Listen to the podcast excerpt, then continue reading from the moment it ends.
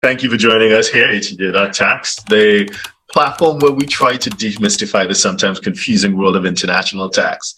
And today we have the honor and the privilege of two very distinguished guests to help us understand international tax for Brazil. And that's Pilar and Rodrigo. Would you guys like to introduce yourself, ladies first? Pilar? Oh, hello everyone. Really nice to be here. Um, I'm a Brazilian tax advisor. Uh, I'm also an academic, and I've been working at HHP, that's a Dutch law firm with international cases. I think that's the main thing. Fantastic. And Rodrigo. Hi everyone, my name is Rodrigo. Thanks, Derren, for the, the, the invitation to to be here. I'm a tax lawyer in Brazil. I'm a tax partner at Mota Fernandes. It's a we are a law firm based in in Rio, São Paulo, and Brasilia, the capital of Brazil. Uh, I'm also tax tax professor here in in Brazil. I teach tax law at the at the court here in Rio de Janeiro. We have a law school at the court, so I, I teach tax law or uh, for for those who want to be judges here in Brazil. So uh, basically, I have this experience uh, acting as a tax lawyer and also as a tax uh, professor here. Mm, fantastic. In Brazil, do you have forced heirship laws?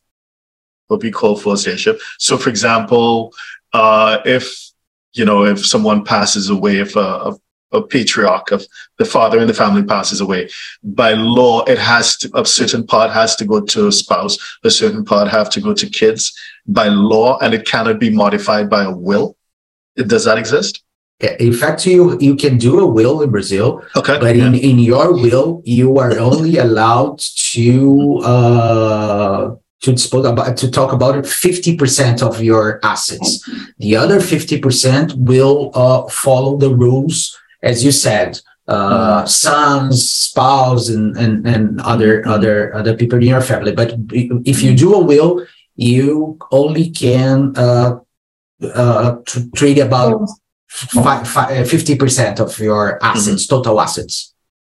Mm. So, so in order to circumvent that, if somebody wanted to circumvent that, that will go back to like company structures that you mentioned, uh, like a corporate structure as a way to yes yeah, for example, if you don't get along with your wife or you don't get along with your son and you want to control the way things happen, you'd probably use a corporate structure to, to get around that.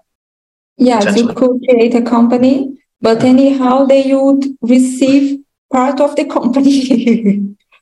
right. So, so you still get caught in that. Yeah, yeah, they would still receive part of the company. Okay. So it's, it's a little hard to.